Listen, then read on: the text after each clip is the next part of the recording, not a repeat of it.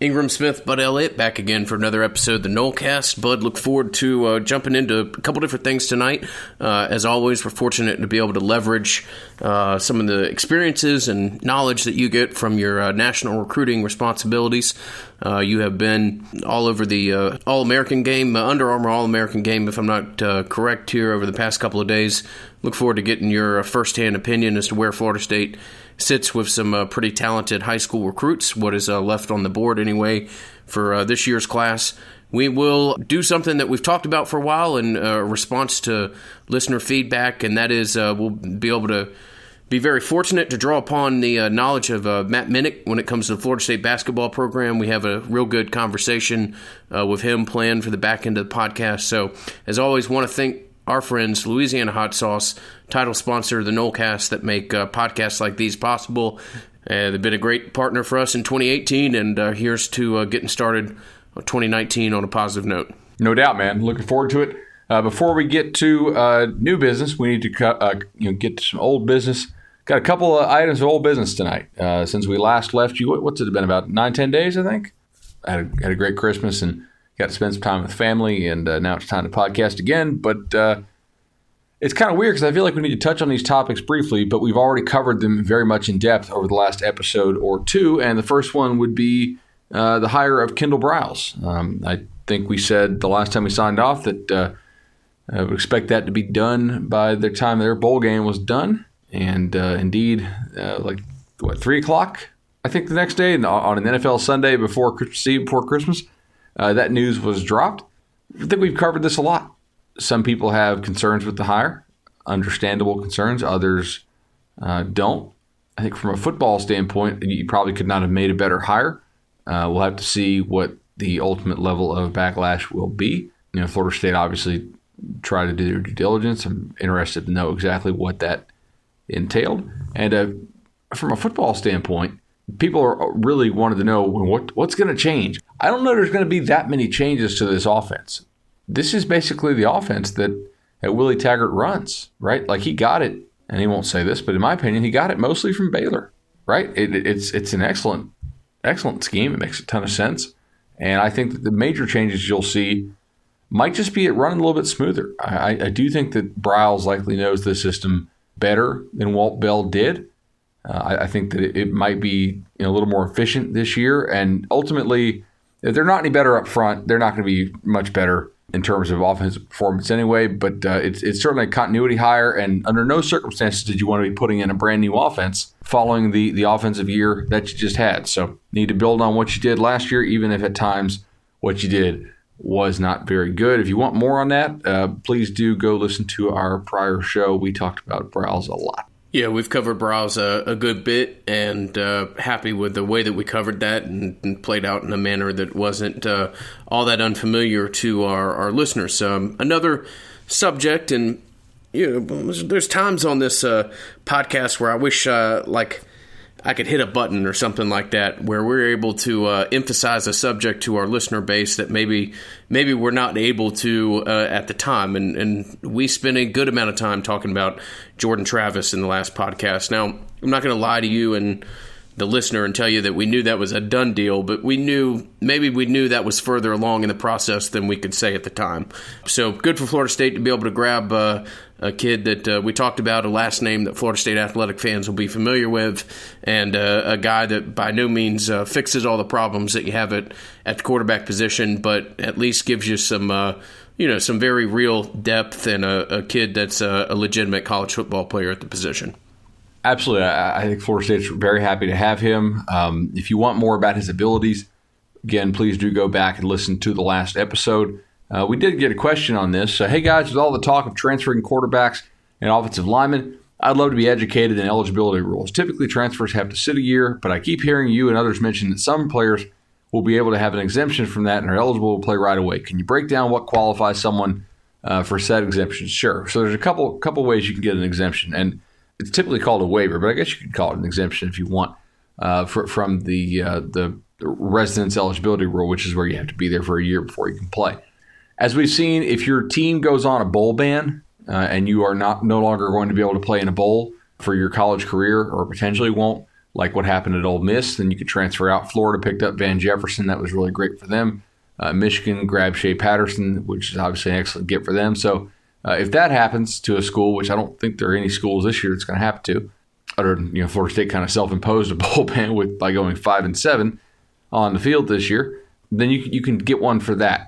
If if there's like some NCAA and propriety stuff, you can get out of it with that. If you have a like a sick family member and you're moving home for uh, like family medical reasons, you can get one for that. I also think that there's a good a good case to be made that you can get one if you were treated in a like a real hostile, disgusting manner, right? Which is what people thought that Justin Fields might be able to get one for because uh, the baseball player for Georgia was directing racial slurs at him during the game, and uh, certainly that would make uh, I think most people feel uncomfortable and and uh, maybe unwelcome. With uh, with Travis, I I think that if they're going to do this, my guess would be that it would involve uh, how he was treated by Louisville's coaching staff. Uh, I, don't think there's a whole lot of love lost between Louisville's players and the former coaching staff. So if you had to go interview some of those players and ask them kind of how that thing went down and, and how the how uh, how Travis was treated, uh, my guess would be that uh, they would not say the fondest of things about that staff. And so he left. Uh, he left pretty quickly uh, there from Louisville. So that could be the way they do it. I don't know that it's going to work, but I, I think that the the, the hostile treatment that he had there at the hands of Louisville staff uh, could be one way, uh, or, or perhaps some sort of medical thing if they're able to uh, to pull that off. But uh, yeah, you're right, Ingram. We didn't know that Travis was coming. We, we, had a pretty good idea that Florida State was a lot more involved in this uh, than I guess anybody was reporting at the time. A, lot of the I think the, the major 247 person that was covering it was the guy for U- USF, and and I traded messages with him, and I said, you know, when uh, when's the last time you talked to Jordan about when he was going to announce? Because he, he, was allegedly going to announce on on Friday, and I think the I think the guy told me that on Tuesday he, that Jordan had told him that he was going to uh, going to announce on Friday, and I was like, well, all right, I feel pretty good about us talking about this for a while because my information is more current than Tuesday. You know, this was later in the week. This was when did we record that? Like Friday night, Thursday night, I think but we knew that Florida State had been in contact with him and that he he wanted to go there and was making steps to enroll. So yeah, sometimes we do know stuff, and uh, a couple people did pick up on it. They're like, "Huh, why did Bud Ingram devote twelve or twelve minutes to talking about this Jordan Travis kid, seemingly out of nowhere?" So that was why. Now, some other updates on uh, some graduate transfers. D'Eriq King, I checked in on this. He will not graduate this spring, according to uh, my source with Houston. So uh, that's something that looks like that is not going to be able to happen. So I, I, don't, I don't anticipate him being able to follow Kendall Briles to Florida State. Also, just from here at the Under Armour All American game, uh, the feeling is that if Fields transfers, that it'll most likely be Ohio State because people expect Haskins to go pro. Uh, and Ohio State, you can step in as, as a, a ready-made passing attack, and and that would certainly be a great choice uh, for Justin. Not, not what Florida State fans want to hear, but uh, but I mean, Ohio State's a lot more ready-made to win uh, than Florida State is, and you know, FSU seems to be in, in you know, a legitimate rebuild here. So anyway, that's kind of what I got on the uh, the quarterback transfers. I don't have anything new at all on Jalen Hurts. My guess is that he'll take a, a bit of time after Bama uh, plays in the championship game to figure out if he actually is going to transfer, and then if he decides to, my guess is that he wouldn't take that long to figure out where he's going to go. Think we've uh, tried to be upfront with people that the idea that Fields was a, a, nice one, but probably not something that was going to come to fruition. If Hurts does uh, choose to open it up, certainly for a long time I've thought that Florida State had a much better chance with uh, with Jalen maybe than Justin. So uh, we'll continue to try to bring you the best information possible uh, surrounding any kind of roster moves, but particularly those that could impact the quarterback position.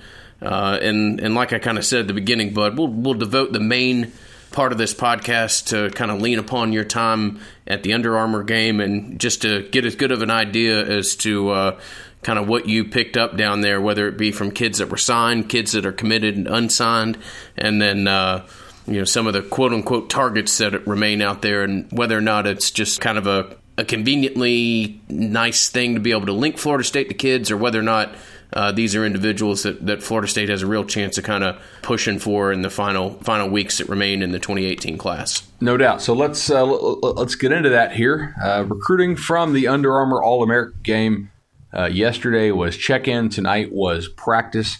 Uh, the first practice of I think four that I'll be at. So anyway, I'm going to break this down into three main categories and two subcategories. First, we're going to talk about the commitments Florida State has, both signed and unsigned, the targets, and then my thoughts overall. So I'll probably just buzzsaw my way through this about as, as quickly as I can. Um, first up was uh, Kalen DeLoach, linebacker out of uh, Savannah Islands. He did end up signing with Florida State, uh, big time get Florida State. Uh, I was encouraged to see Kalen. I haven't seen Kalen in person in a couple months, I guess. I'm trying to think back when last time I actually saw him in person, but uh, he came in there. He, he looked uh, he looked bigger and, and looked like a guy who is, is intent on on making an impact in his first year in the program. Uh, a real smart dude, very energetic guy, uh, and an excellent sideline to sideline speed. You know, becoming more physical, I think, as he adds that muscle. But I, I chatted him up a little bit and it seemed to me that that he always knew it was going to be Florida State for him. He confirmed that his parents did want Michigan, uh, and so I, I, said, you know, that's that's interesting. Would you mind expounding upon that a little bit? You know, I said, was it a situation where they wanted Michigan and they didn't want the other schools, or did they legitimately like all your schools and Michigan was just their favorite? Because I, I think there is a difference there, right? Like one is like, hey, I don't want you at these other two schools. I I only want you at Michigan, or hey, my you know my favorite's Michigan. Uh, he said no, it, it, was more just their their favorite was Michigan. My favorite was Florida State, and you know, we had a discussion, and uh, and they, they were very comfortable with my decision, and they emphasized that it was uh, my decision. So uh, that's how that went for the the folks out, out there who you know thought that the Michigan sites were making up stuff about how DeLoach's parents uh, favored Michigan. No, the, the Michigan sites were right about that. Uh, where they were wrong was in reading too much into that, in that just because somebody's parent prefers a school doesn't necessarily mean that uh, that's where the kid is going to go to school. Every, every recruitment's different. Uh, Michigan is, is legitimately one of the premier public uh, you know universities in the country, and can certainly see the appeal there. Uh, don't mean to get us sidetracked at all, Bud, but with like today's results, do you think that maybe the question of stability starts to get asked? Uh, not that Harbaugh is in a place to be fired, but normally, uh, you know, things don't particularly end real well once he decides he, he might actually entertain leaving uh, leaving a school. Well, it's, it's an interesting question because I, I think with Kalen, I mean, his three finalists were, I mean, quote unquote finalists, Florida State, Michigan, and Auburn. None of those schools right now have incredible stability, right? Mm-hmm. I mean, yeah, I, good point. If you had to bet on who's going to be there the longest, it's probably Harbaugh, just because I feel like they love him so much there. But if you had to take, you know, like if you had to say, okay, who do you like to be there the best for like at least half of Kalen's career? Probably Willie, right? Because I, I, I, do think I Willie's going to get at least Willie, three years. Yeah, I would probably say Willie in both of those questions, really. Uh, and trust me, I do not think that this, you know, this program is necessarily on the most uh, foundation of bedrock at this point. So, yeah, a great point you make about uh, stability and, and, questions surrounding stability in, in his final three schools. So uh, next kid up, Jaleel McRae, big linebacker from IMG Academy, had a had a, a good senior year. Uh, definitely a, a, a, Mike type backer. I think he said he was like 230 or 235. Uh, always really happy to uh, to spread the gospel of the Noles and uh, and really kid that never wavered in his recruitment. He wanted to he wanted to be a Nole. Um, he really connected well with with Raymond Woodie, the, the linebackers coach. They, they did a good job on him. Um, he's been one of their more active recruiters on social media and also uh, in, in, the DMs and maintaining the the group text. And uh, you know, he, he, acknowledged you know, it was hard after all the losses this year, but uh, his message to the other kids was, "Hey, we, we have to be the guys that go in there and and change the culture and and you know start racking up these wins." So. Excited to see what he does out here this week. I'm glad this is a padded game. You know, he's not a guy that I love in seven on seven. I think he's more of a uh, of a Mike, you know, Mike type linebacker, but they definitely need those guys to come in and fill downhill and, and, and trigger and, and, and get downhill. So very excited to see what he can do. Uh, the, the third player uh, who was actually signed by Florida State is Raymond Woodie III, and I missed him uh, yesterday and didn't get a chance to talk to him. So when we do our next recruiting update, which will probably be in four or five days, I'm guessing, I'll, I'll definitely talk to him at some point this week. Just you know, with a, with hundred kids there and a lot of a lot of requests to fill for all the various SB Nation blogs, uh, I don't always get a chance to talk to everybody on day one or day two, but uh, but I'm excited to see Ray. You know who does engagements really well? For the Table Restaurant Group.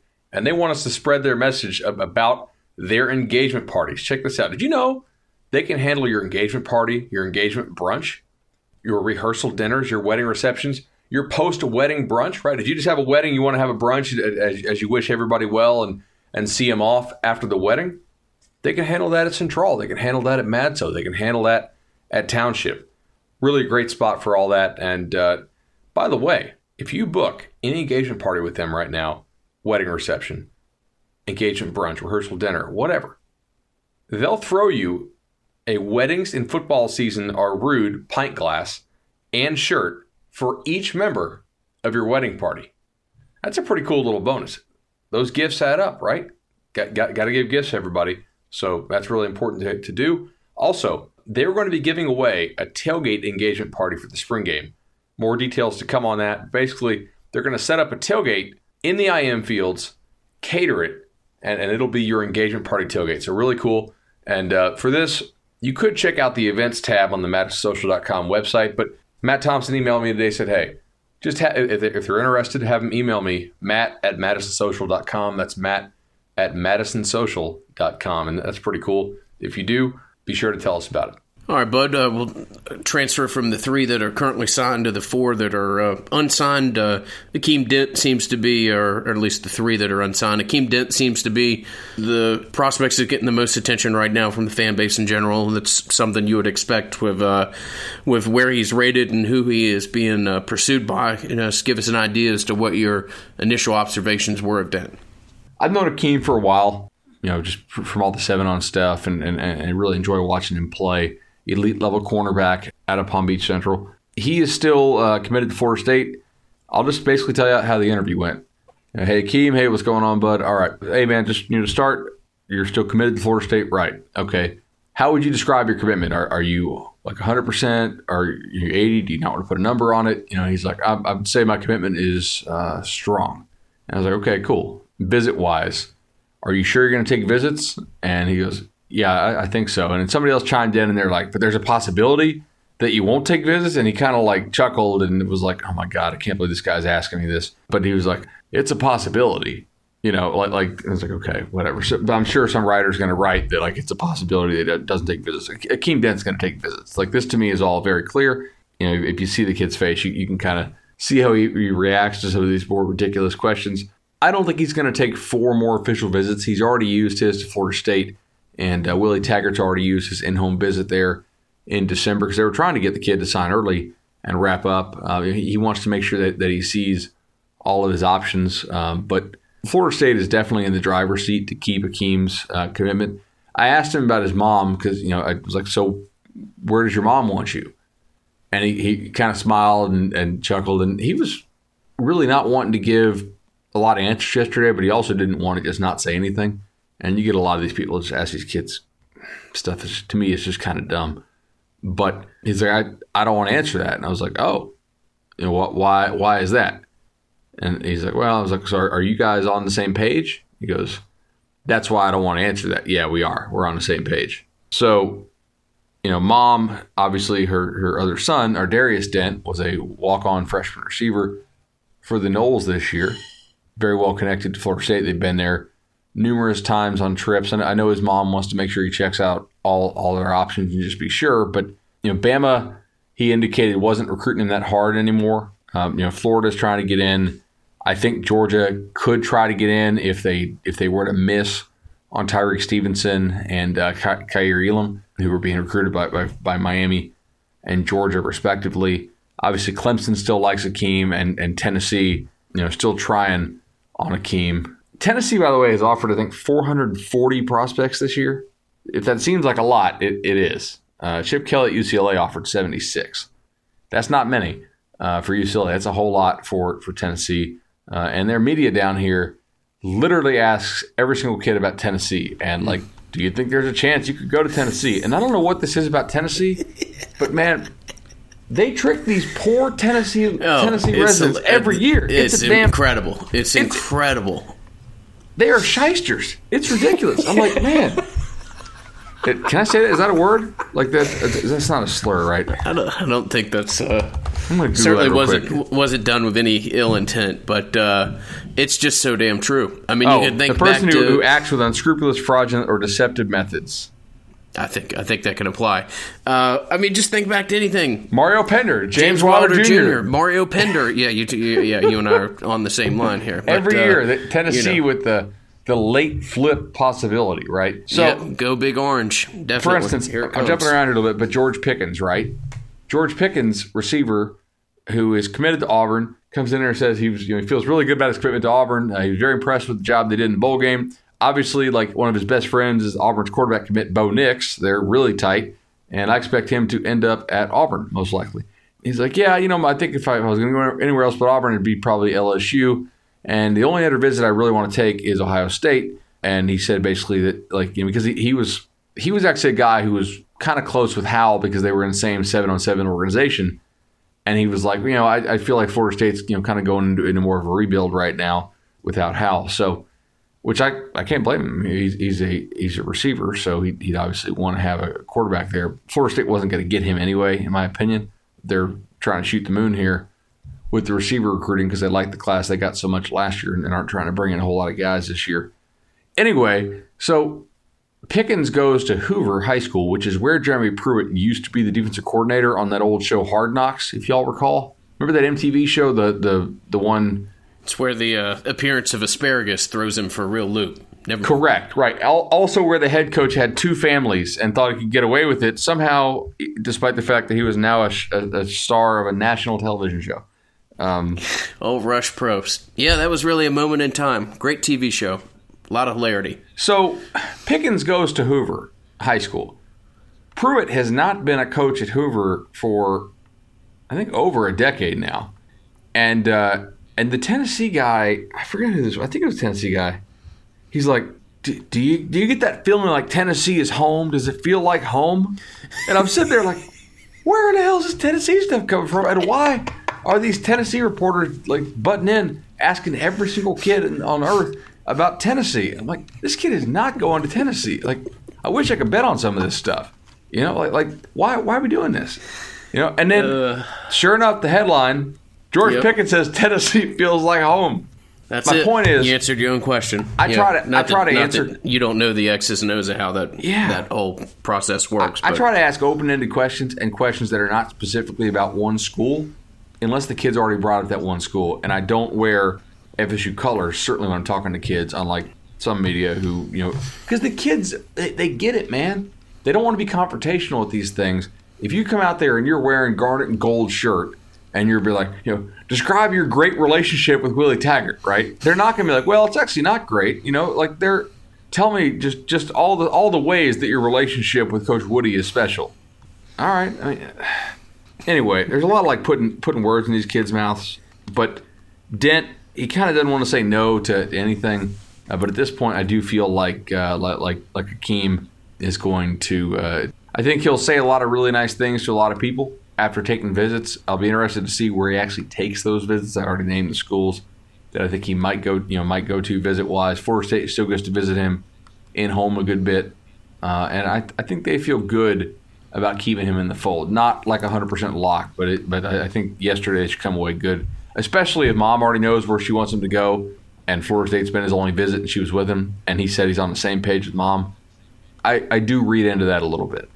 Good deal. Uh, some positive news potentially for Dent. Uh, two more really talented defensive backs, Brandon Gant and uh, Travis Jay. Sure. So Brennan Gant uh, didn't sign early, but that was the plan all along, so they weren't like alarmed about that. Uh, he is going to take yesterday. I think said LSU and Miami. Of course, this was about two hours before Mark Richt stepped down. Wait, did Mark Richt step down yesterday? Today was when it became official. But yesterday, I think, was when, when everybody started hearing about it a little bit. But that was post media session, so we didn't really get a chance to ask him about that. LSU trip, obviously, LSU does a good job of defensive back. So does Florida State. Uh, I, I think that's just him wanting to get out there and see something. Florida State feels pretty confident that they'll keep Gant. And Gant also has been a very active recruiter for them on social media and, and has not let up with that. So I don't think they're worried about him really at all. You know, with Travis Jay, we've heard a lot about the, the potential negative recruiting being done by, by other schools. Negative recruiting is done because it's effective. It's just like negative political advertising. And uh, Florida State's going to have to to continue to work to ensure Travis that uh, they're moving in the right direction. Um, obviously, Tennessee has a bit of a connection with him because of you know he, he knew Charles Kelly in, in, his time here. Florida's trying to get on on, on Travis pretty hard, and, and, Clemson also likes him. Again, Georgia, Bama, it's going to be kind of all these same schools for all the defensive backs down the stretch. But again, I, I think Florida State feels good about Travis Jay. I think the odds that they keep all three are better than the odds that, that they lose one. I'm not saying it's a lock, but I, I, think if I had to pick, keep all three or any other result, I, I think I would say keep all three. Ingram, what what's your New Year's resolution going to be? Because I know what mine's going to be. It's going to be to use Resolution Home Loans to buy a new home. Resolution Home Loans is a proud sponsor of the Nolecast. Has been so now for over a year. We've had double-digit Nolecast listeners use Resolution Home Loans to to secure their home loan and they've all loved the process. We've had a, lot, a ton of great feedback from them. Chad and Shannon are, are great Noles at Nole Own Business, and, and they they walk you through the process. They keep you informed throughout, and yet it's a speedy process. They're, they're going to stay on you. They're going to want want to see this thing to the finish line. They they want to they want to get your approval done so that when you find that house of your dreams, you're ready to fire on that thing. You're you're you're ready to go. That thing is cocked. So let's let's get you all into a new home this year with the help of Resolution Home Loans. Support Nolecast businesses.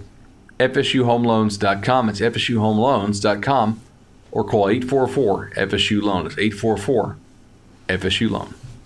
All right, bud. Transition to the uh, target process or the uh, target prospects that are left. Um, a guy that we mentioned in uh, last week's pod, R.J. Henderson, a uh, very talented Texas wide receiver. Uh, not necessarily a like a, a, massive prospect. I think around six foot one or so, but pretty smooth in his route running. Uh, impressive kid that you know maybe Florida State hadn't been associated with. At least the broader fan base hasn't been all that aware of until the past week to ten days. Big time receiver out of Houston. Uh, some of the guys in Texas don't like him that much. Some of the guys think he's actually really good. Seen him play some seven on seven stuff. I, I was pretty impressed. I think he's a good player. So a couple things here. Number one, Florida State is the only school to which he has set an official visit uh, as far as like upcoming official visits. He already took one in the spring to Oklahoma where he was committed. He's decommitted from, from Oklahoma. He's not going to go back to Oklahoma. He made that pretty clear yesterday. Florida, Georgia, Penn State, and I forgot there, there was a, another school too there that he was thinking about taking visits to. He said none were scheduled, but then he actually revealed something interesting here that of those schools, Florida State's been talking to him kind of the most and, and the longest. And uh, and then he actually does have his official visit scheduled to Florida State for the 25th. I guess he just maybe either forgot about that or didn't want to say that in front of the big group. But I chatted with him for a good bit. He's familiar with Kendall Briles. Uh, he, he, talks to, to Coach Kelly a lot and Florida State Texas recruiters. And he was once committed to Willie Taggart when Taggart was the head coach at Oregon. So uh, there's a pre-existing relationship there. As of now, I do believe that Florida State is the favorite to land uh, R.J. Henderson, and that would be a nice get for them. Top 150 level player, a receiver out of Texas, very productive, and uh, just a, just a lot of factors in their favor. I'm not saying it's a lock, but certainly a kid to watch down the stretch if you're into watching highlights online on our SB Nation uh, YouTube recruiting channel. Uh, we, we have a lot, of, a lot of highlights of Henderson, so you can go find those. Shimon Cooper, a linebacker prospect that uh, Florida State may be involved with, depending on who you talk to. He is a kid whose uh, whose coach um, is is now at Illinois. They hired him uh, back, and, and he's done a really good job recruiting. I've known Shimon for a while. It's not certain if he'll announce at the game or not. Florida State's been, been, been on him a lot in the last month or so as, as they try to take a fourth linebacker in the class if they can get the right guy it is possible, and in fact, I've seen this happen a lot in, in previous years, that he could announce for like an Illinois or Missouri or wherever during the Under Armour game, which is on the third, and then still show up and take a visit in Tallahassee on one of those January weekends, probably the 25th, which is the big weekend that Florida State's trying to bring in all the remaining kids. So something to watch there. Even if he commits to to Illinois on January 3rd, it doesn't necessarily mean that this thing is over. Jaquez Sorrells, defensive tackle prospect. A very interesting prospect. It almost seemed like not a lot of schools are actually recruiting him at certain points this year. I really could never get a good feel for like who actually is recruiting this guy. You know, I'd, I'd ask certain schools, they're like, no, we're not really on him. And I never really got a straight answer why. Um, you know, I, I, had people speculate some reasons, but without solid confirmation, I'm not going to share those with the audience. I don't think it's really fair to the kid. Uh, South Carolina has been most consistently on him. Uh, they, they seem to like him a lot and seem to be willing to take him. Penn State is also somewhat in on him. He said Alabama. I don't know that he's a take at Alabama. Uh, it, maybe if they miss on a lot of kids down the stretch or something, he would be. But if he if he called him up today, maybe I'm wrong about this, but I'm not sure that they would say, "All right, w- welcome to the class you're in." They, they might tell him, "Hey, let's let's wait this out and see how see how the the, the dominoes fall." Come signing day. Florida State is also in contention for a visit right now. I think they're on the outside looking in, and I'm not sure that they're really pushing that hard for him. I'm not saying he wouldn't be a good addition to the class, but I'm, I'm not I'm not I'm not convinced he would be a, a home run addition to the class of the the nature that you would expect given his lofty uh, recruiting ranking based on his physical tools. Is that is that kind of my, am I getting my point across there? I get it. I definitely okay. do. Cool. Yeah. A guy that was previously mentioned, uh, a guy that we've talked about since uh, since the beginning of, of, summer, really. George Pickens, uh, wide receiver prospect out of Hoover, like we said, uh, guy that's been to Tallahassee throughout the process, throughout the summer, and uh, somebody that kind of remains out there on the board. Yeah, so Pickens, uh, I, I, I, consider Florida State uh, not in it for Pickens right now. I know some other outlets are probably disagreeing with that, but I'd, I'd be surprised if they if they end up seriously in it with Pickens at this point. So yeah, I, I, I guess we pretty much already did cover him there. Darnell Wright, uh, the offensive tackle, by the way, out of uh, out of West Virginia. Uh, I fully expect him to go to Tennessee. Uh, his coach, I believe it is, has a major connection to Tennessee. That's where I expect him to go. He actually canceled his Georgia visit. Uh, he may take another visit, or he may reschedule a visit to Georgia. He said he was asked about Florida State, and, look in, in previous conversations, he you know like over summer, he did mention uh, an intent to visit Florida State, but there was never like like a, a, lockdown date that he was going to do it. He doesn't do a whole lot of interviews, and uh, just in talking with him, I, I did not get a Florida State vibe from him at all. I know he's been mentioned, and we get a lot of questions about him. What about Darnell Wright? I think Darnell Wright's going to go to Tennessee. I, I, think that they're the odds on for him by far. I, I don't think that that uh, that really anybody else is, is actually all that much. He mentioned West Virginia. Uh, there's a good chance Dana Holgorsen actually goes and leaves WVU and becomes the head coach at Houston. He mentioned North Carolina. Obviously, it's you know, fairly close to home or closer to home with North Carolina to West Virginia. But uh, I yeah, I, I think I'm feeling Tennessee for him, and I'm not going to continue to put him out there as a potential player for this class. I, I guess I'll finish this out. Uh, Jonathan Mingo, I'll give credit to Josh Newberg, who I, I was sitting uh, one chair over from in the uh, the media room on Saturday. He he, uh, he told me that uh, Jonathan Mingo, this Ole Miss uh, receiver recruit, had mentioned that he would probably take an official visit to Florida State after um, you know sort of later in the period. I didn't get a chance to talk with Mingo, so I, I don't, you know, he didn't tell me this firsthand, but I, I do, I do trust Josh. He works for two four seven, and you know, d- does a great job. So we'll have to see what their actual level of interest is with him. I asked some Mississippi guys after that. I was like, "What do you think?" And they're like, "Well, we think the kid's going to stay in state, whether whether it's Ole Miss or, or maybe." You know, maybe Mississippi State type thing, uh, but they, they would be surprised if he left the state. So we'll have to see on on Mingo. Apparently, Florida State likes him though to some level. That was news to me. I, I actually didn't know about that, but uh, we'll monitor and see if that visit ever actually happens. All right, Bud. Uh, I believe we had a recruiting question uh, thrown our way as well. Well, I guess you just want to kind of give your overall thoughts as to anything that stood out to you or what you've been able to glean from your initial time down there. Yeah. So okay. So so the main thoughts. Uh, I think it was good to get some clarification on some guys like like Pickens and Darnell Wright. I do feel like Florida State is in good good position to keep all three defensive backs. Um, if I had to wager yes or no, I would wager yes. I wouldn't put my house on it, but I, I, I do think like I didn't get any crazy red flags. Right? They were like, okay, this guy is definitely leaving the class, but he's just not he's not wanting to say it right now. I, I didn't get that, and you know, you guys know that I usually tell you if I feel something like that. And then also, R.J. Henderson said a lot of nice things about Florida State and about about you know acknowledging his familiarity with the, the with the existing staff and, and also um, you know understanding the offense that Kendall Briles runs.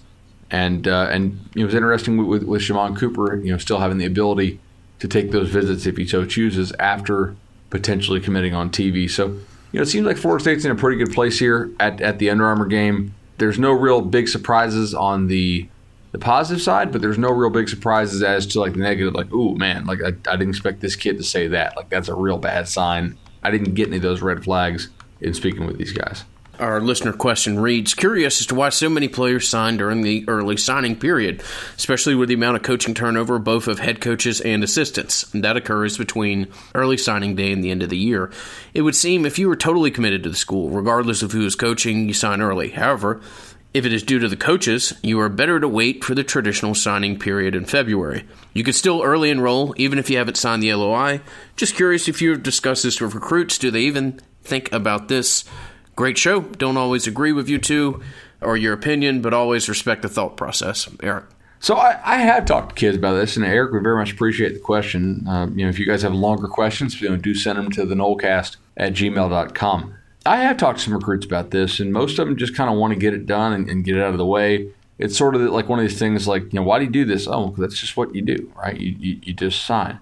The schools wanted to sign, and I feel like they feel like they developed a certain level of trust with the school, and the school tells them, all right, we're going to send you the paperwork, sign it. And yet, then you know you have stuff like Mark Richt retiring, like what a week after signing day, or Kendall Briles leaving Houston for uh, for Florida State. Although now it looks like the whole staff would have had to leave anyway because uh, they up and up and got rid of uh, Major Applewhite today or yesterday, whatever day that actually happened on. I don't think it's very fair to the kids. I do think that if your uh, if your coach leaves before March, honestly, or like like before the end of March, I, I think you should be able to to get out of your letter of intent.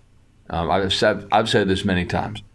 If your position coach, your area recruiter, the coordinator on your side of the ball that you're going to play, and the school and you would have to agree on agree on that in, in your your letter of intent. You know what what side of the ball they intend for you to play on initially, or the head coach. If any of those four leave, I think you should be able to get out of your letter of intent without penalty. Some parents seem to get this, and and you know like who was the linebacker for Georgia uh, that never signed and he ended up getting getting picked up by the Bears in the first round? Roquan. Uh, yeah, yeah, yeah, Roquan.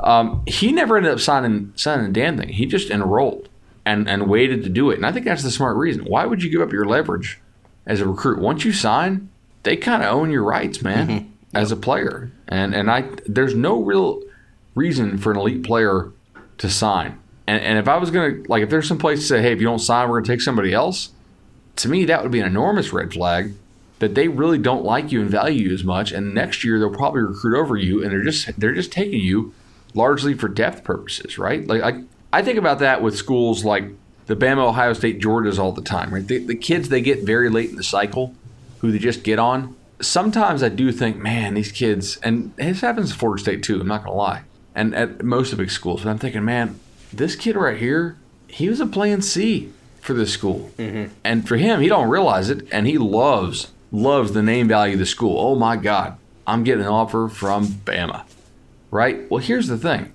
you're probably getting this offer a week before Christmas because they missed on their top targets. Most likely, there's some sometimes there's late bloomers, sure, but most likely it's because they missed. And you know what's probably not going to happen next year?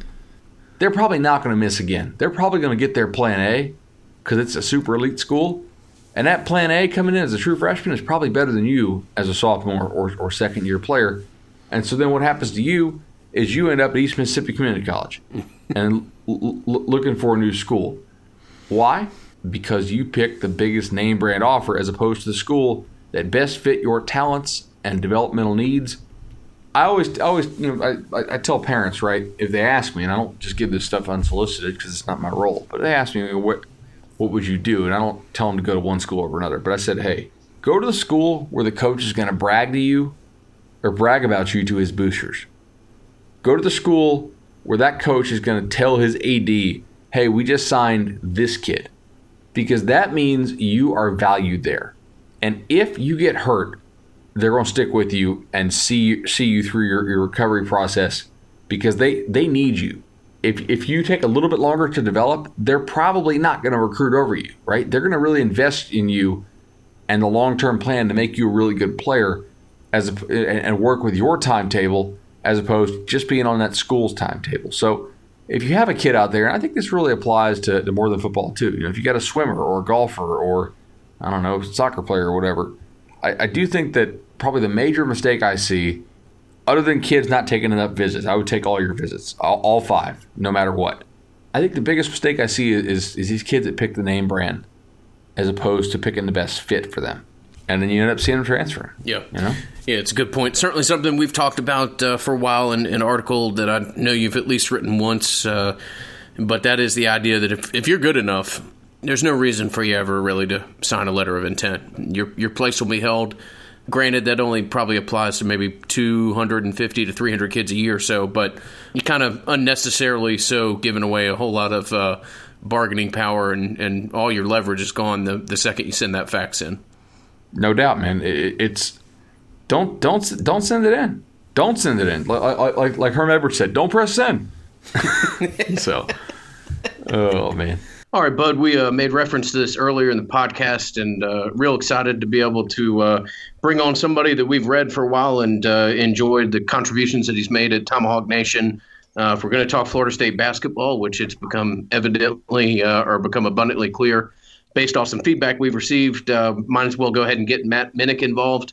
Uh, Matt, appreciate your time tonight and look forward to uh, just kind of enjoying a, an overall review as to where the program is, what is possible for this year, and we'll even delve into a couple minutes of basketball recruiting conversation here. Yeah, absolutely. Glad to be on. And uh, I'd say where the program is, I'd say the fact that Hoops is on the podcast here or being asked to be on the podcast must must mean something's going in the right direction. So happy to be here. No doubt, man. We we, uh, we went back and looked, and there are a lot of people asking questions about hoops. So we're going to try to uh, try to have a, a more regular uh, basketball segment. Probably not every episode, but maybe we'll do once a week, maybe once every other week, whatever it needs to be. Uh, but we thought now would be a perfect time. It's hard to do an episode that's just straight football recruiting talk the entire time. A lot of our listeners like that, but some are probably a little bit turned off of that. And that has really just been my world for the last week uh, as y'all have already heard on the show, uh, because I've been at, at the, all the All Star events. So, Matt, just if you would give us a little overview of how Florida State basketball is, is doing so far this year.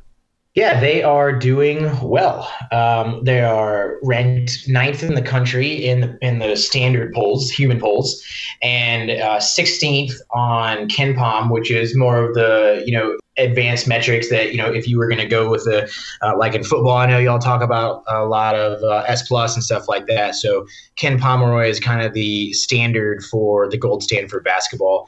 They're 11 and 1 on the season. They've, they've played a, a fairly rigorous out of conference schedule not you know top 10 but fairly rigorous.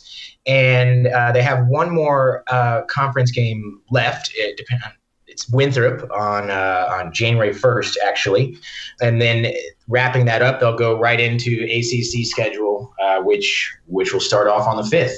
They are a good defensive team and a good offensive team with with the possibility of maybe moving one of those categories up into the great level if they can uh, integrate Phil Cofer back. He's been out with injury, so integrate him back uh, into the starting lineup.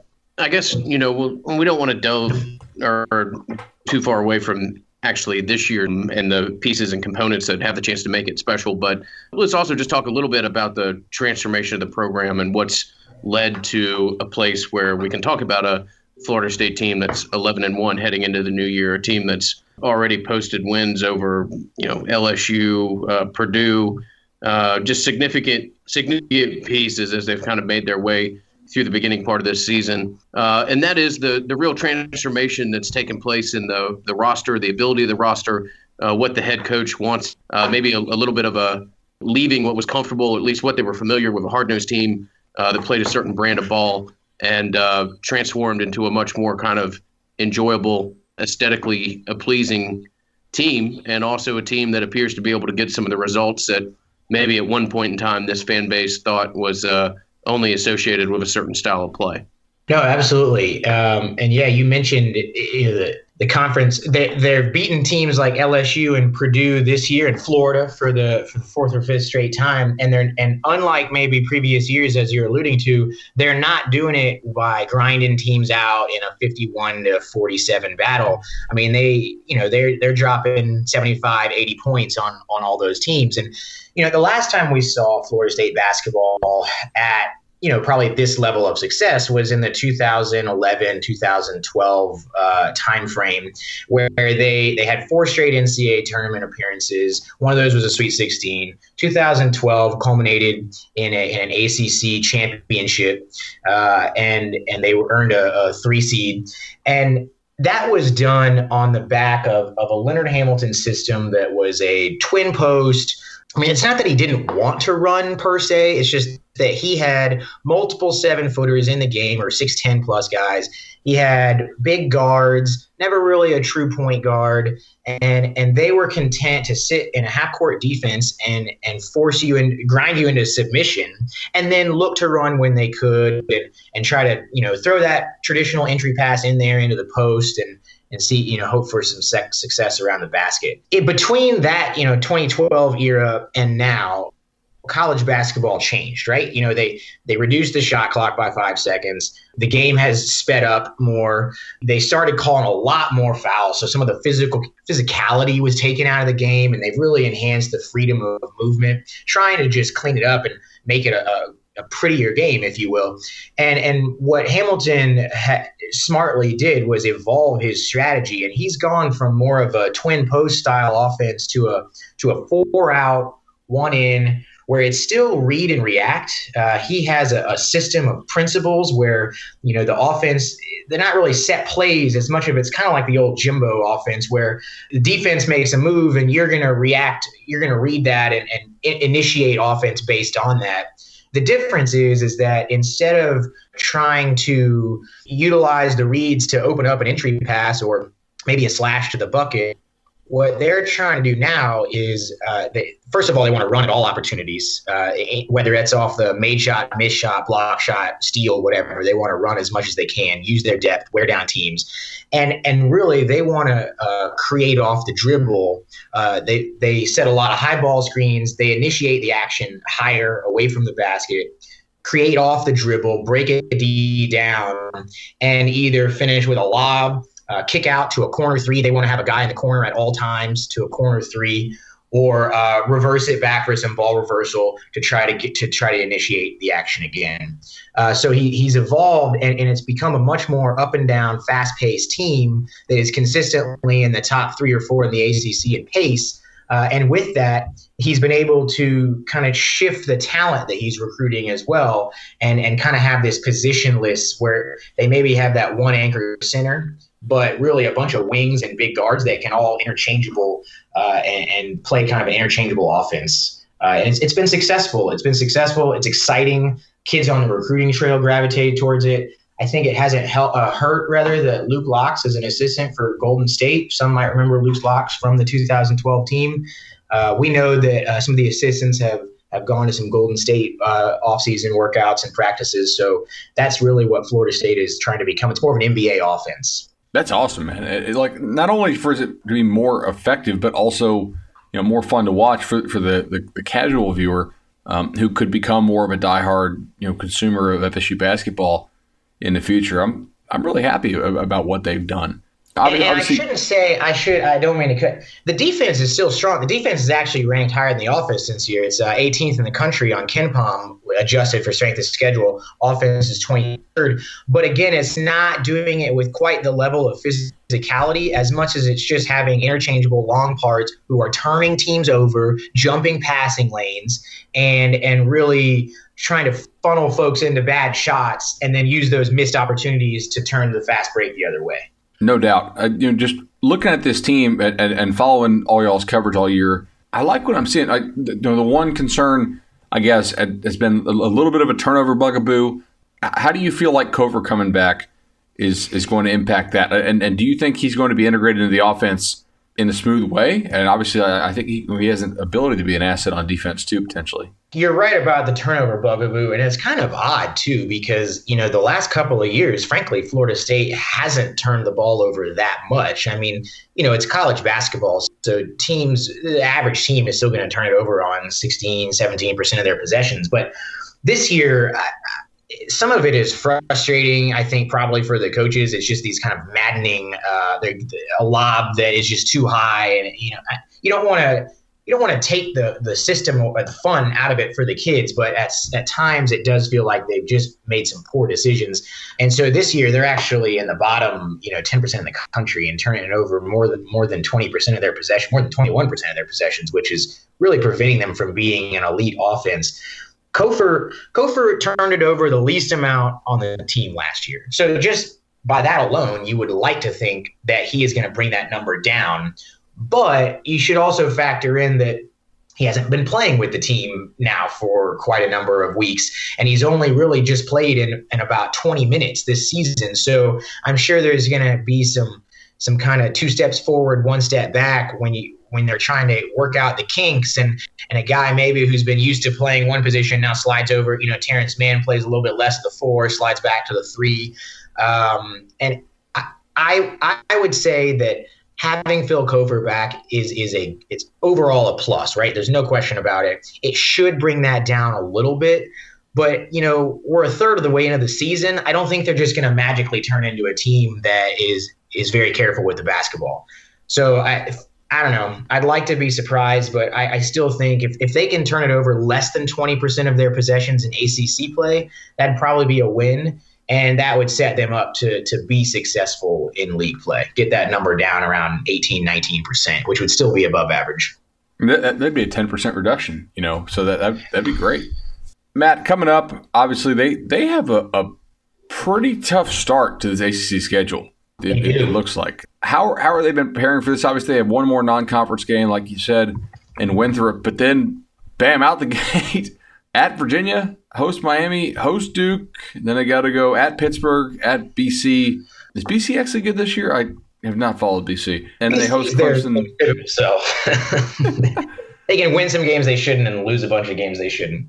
What's yeah, it, a reasonable expectation ahead. for January in, in conference? it's a grind. I mean, first of all, let's just put it out there. The ACC is is the best conference in basketball, so it's not really like you're going to have to play a stretch like this at some point you know, coming out with just the the first three, the at Virginia, home against Miami, home against Duke. Miami's down some this year. They're probably bottom five out of you know the 15 teams. Remember Notre Dame's in the league two for basketball. Um, but you know, Virginia is the second ranked team in KenPom, and that's on the road. And Duke is the first ranked team in KenPom.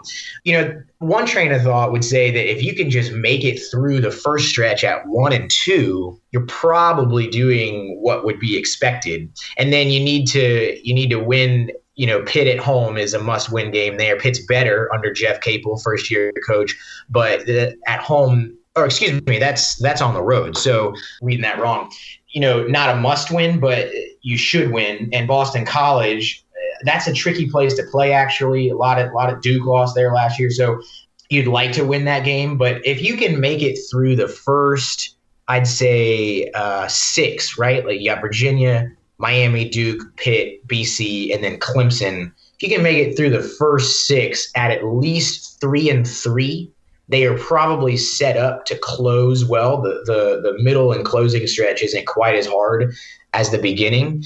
If they can make it at four and two, that would be uh, I would say ideal. That means they've only lost either to Virginia and Duke, or they beat one of those two teams and and then stub their toe somewhere else. But hey, you've knocked off one of the top two or three teams in the country, so I think you'll take that the main thing, though, with Florida State and really any team in ACC play, they got to win. They got to protect their home court, right? And so you don't really want to lose more than two home games uh, in ACC play, and and they have Duke right off the bat. So getting that home win over Duke, you know, there's a lot of times when Florida State has beaten Duke at home.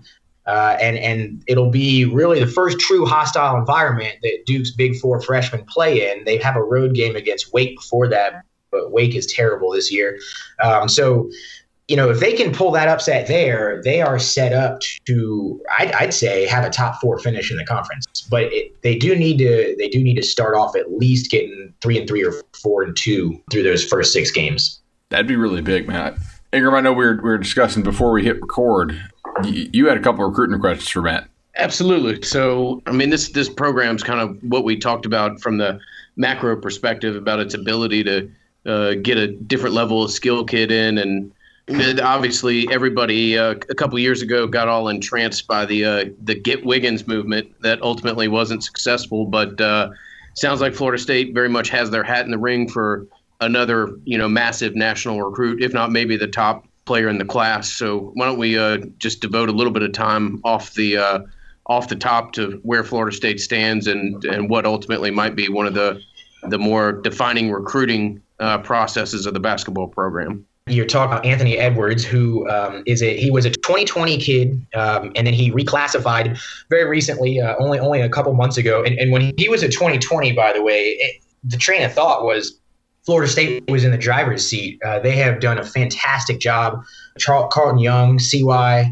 and and Gates and, and Hamilton have done a fantastic job of identifying him early and been really been on him for you know four or five years and getting him down to Tallahassee uh, before and he, he, you know every time that Anthony Edwards talks he always says well Florida State feels like family and, that, and that's frankly just because they've done a, done a, a tremendous job of being on him early and consistent and being a presence at his AAU games. Uh, he he reclassified, which is is a growing trend in basketball. Um, it seems to have a couple guys every year now, and and there was a little bit of question of oh well is he doing that to go to the you know the new NBA uh, the G League or whatever they're calling it is is given one hundred twenty five thousand dollars salaries now. And he kind of put that rumor to bed and said no, he wants to go to college. He wants the college experience. And Florida State is still uh, really to, to presume to be in the leader in the clubhouse right now.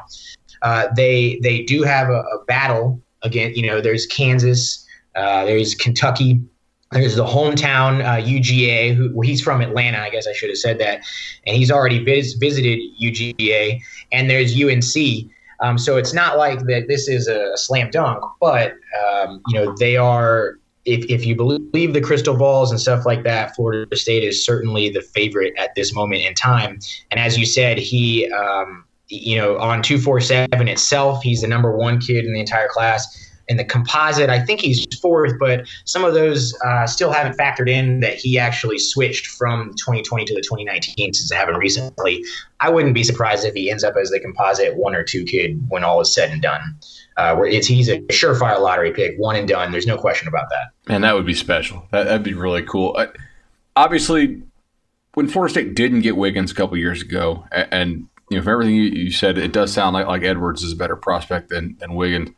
They, you know, there was definitely a letdown in recruiting. Like, not that they didn't sign good players, they did, but from a fan, you know, standpoint, they they didn't. You know, there was almost like, oh man, like that was a chance to to make the program take another step forward, and yet it still did take a step forward, even without Wiggins. Who do yeah. you have behind Wiggins that that Florida State fans, or excuse me, behind Edwards, who if they don't get Edwards, that FSU fans could also get excited about in the coming years. Yeah, no, it's a good, and, and I think folks would do well to remember that you know they missed Wiggins, and God, Wiggins, I think his official visit was at a UF game where where Florida State just got obliterated. Uh, so I'm sure that didn't help. As did, uh, you know, he went to Kansas, who's been named in all of the Adidas uh, scandals, the the shoe company scandals. So read read into that what you will. Uh, he did sign a big contract with Adidas. But you know, after that, there was some struggles there for a little bit. It seemed like, well, had had Hamilton lost his touch, you know, and he was able to sign that the class of, of Malik Beasley, Dwayne Bacon, and Terance Mann. And that really kind of changed the narrative again. And and Beasley was a one and done who's getting good minutes with Denver, Denver Nuggets in the NBA. Bacon played two years. He's doing well with uh, with the Hornets. And then the very next year, they followed that up with Jonathan Isaac, who not quite as highly ranked as an Anthony Edwards type kid, but a surefire lottery pick nonetheless. And Isaac's now starting. So Florida seen as a place. They've had two one and duns. They've had another sophomore that went to the league right after that. He's doing well. They can develop NBA talent, and that and that has helped. So to your point, they got a kid, Patrick Williams, out of North Carolina. He he was the second ranked player in the state, top 50 kid. I mean, he's a he's a legit you know, maybe not five star, but this kid is exactly what Leonard Hamilton is looking for. He's he's long, he's a wing, he's six seven, maybe 190 pounds. He can shoot, score at all three levels. Uh, he can alter games by in the passing lanes and blocking shots. So he's exactly what he's looking for in this offense. He's got a shooting guard coming, another JUCO shooting guard. Hamilton's done really well with these. You know, PJ Savoy is a senior. He'll be he'll be graduating. And we've got Nathaniel Jack coming in from uh, Eastern Florida State College uh, that he's going to slide right in there and is just a, a, sniper from three. So he's doing a great job of identifying a role and a player that fits that role and a need. He's come, he's come in and I would imagine have an instant impact with the way he stretches defenses. He's also got a, a couple of seven footers signed, as as Leonard always does. Uh, and so the you know Balsa uh, Koprivica, uh, you know I don't know if I'm saying that the right way, and uh, Naheem McLeod, both of which have uh, uh, are probably more skilled at this point in time than someone like a Christ Koumadje was when he was coming in. Um, so you know those I, I, would say that neither one of them are going to be just an instant maybe they're not going to be a starter right away but um, they certainly can make an impact uh, in their freshman year. And there still is a kid a local kid uh, Zimifi uh, Nikoji from from Maclay who's committed but hasn't signed. Maybe he's waiting on uh, what seeing what Edwards is doing. I wouldn't be shocked if they went the grad transfer route again as well. David Nichols from Albany has been a really big asset to the team this year uh, at point guard. They had uh, Jeff Peterson a few years ago as a point guard grad transfer that was big. You know, Trent Forrest should come around, come back next year. He'll be a senior, but it's great to have an experienced, steady point guard that you can throw on the court with a guy like Forrest and have them, uh, you know, sharing those ball handling duties. So I wouldn't be surprised if he doesn't have another grad transfer up his sleeve somewhere. I'll get you out of there here on this one. This is from Kevin. This is the uh, the basketball question that we picked for this week. Uh, if y'all have basketball questions, please do free, do free to send them to uh, the Nolecast at gmail.com. Uh, Kevin writes, as a fan, in, in the 2018 NCAA tournament, FSU men's basketball lost by four points to Michigan in, in the Elite Eight. Had they pulled out the win, it seems fair to predict FSU would have likely followed the same path as Michigan and defeated Loyola Chicago in the semis, only to get crushed by Villanova in the title game. My question is Would you rather have seen FSU annihilated in the title game, or are you more content with the Elite Eight finish? As a fan, I felt it would likely have been demoralizing for a program like FSU to miraculously play for a basketball title. Crazy to think about.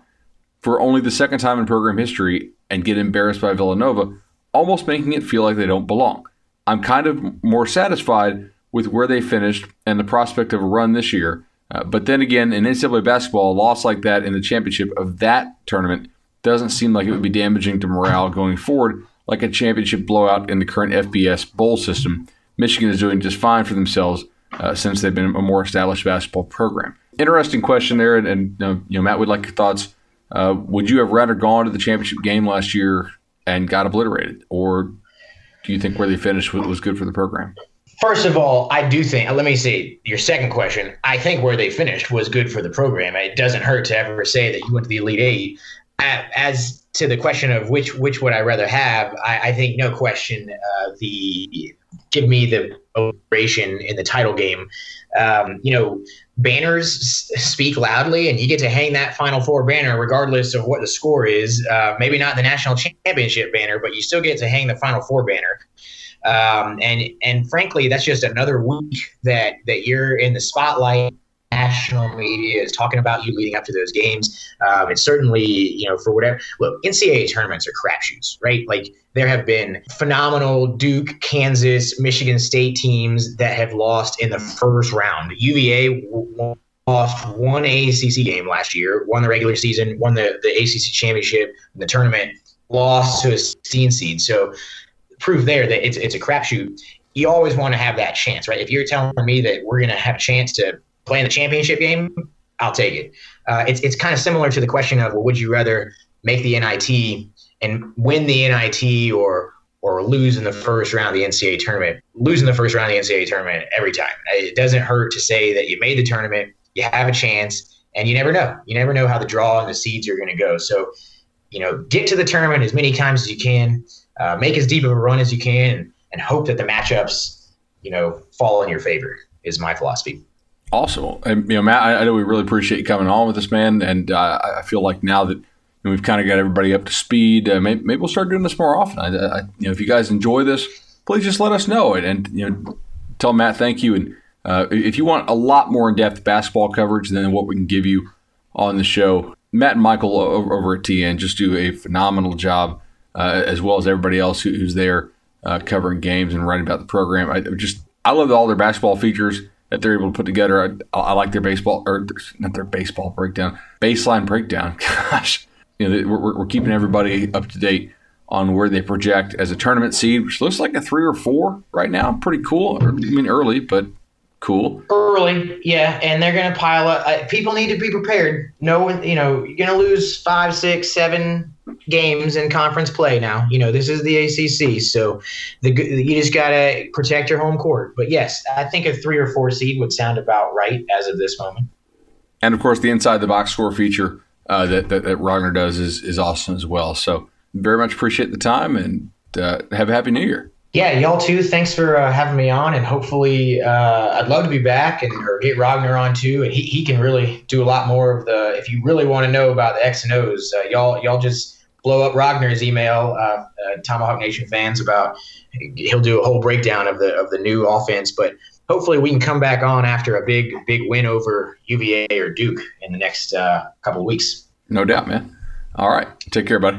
Happy New Year. All right, uh, guys, very much appreciate y'all listening to the show tonight, and uh, we will join you again most likely in less than a week. It's been a, a great 2018 year from us. Certainly some ups and downs for Florida State's program. We, we thank you all for for being with us throughout the process, and uh, hope you all have a blessed and happy New Year.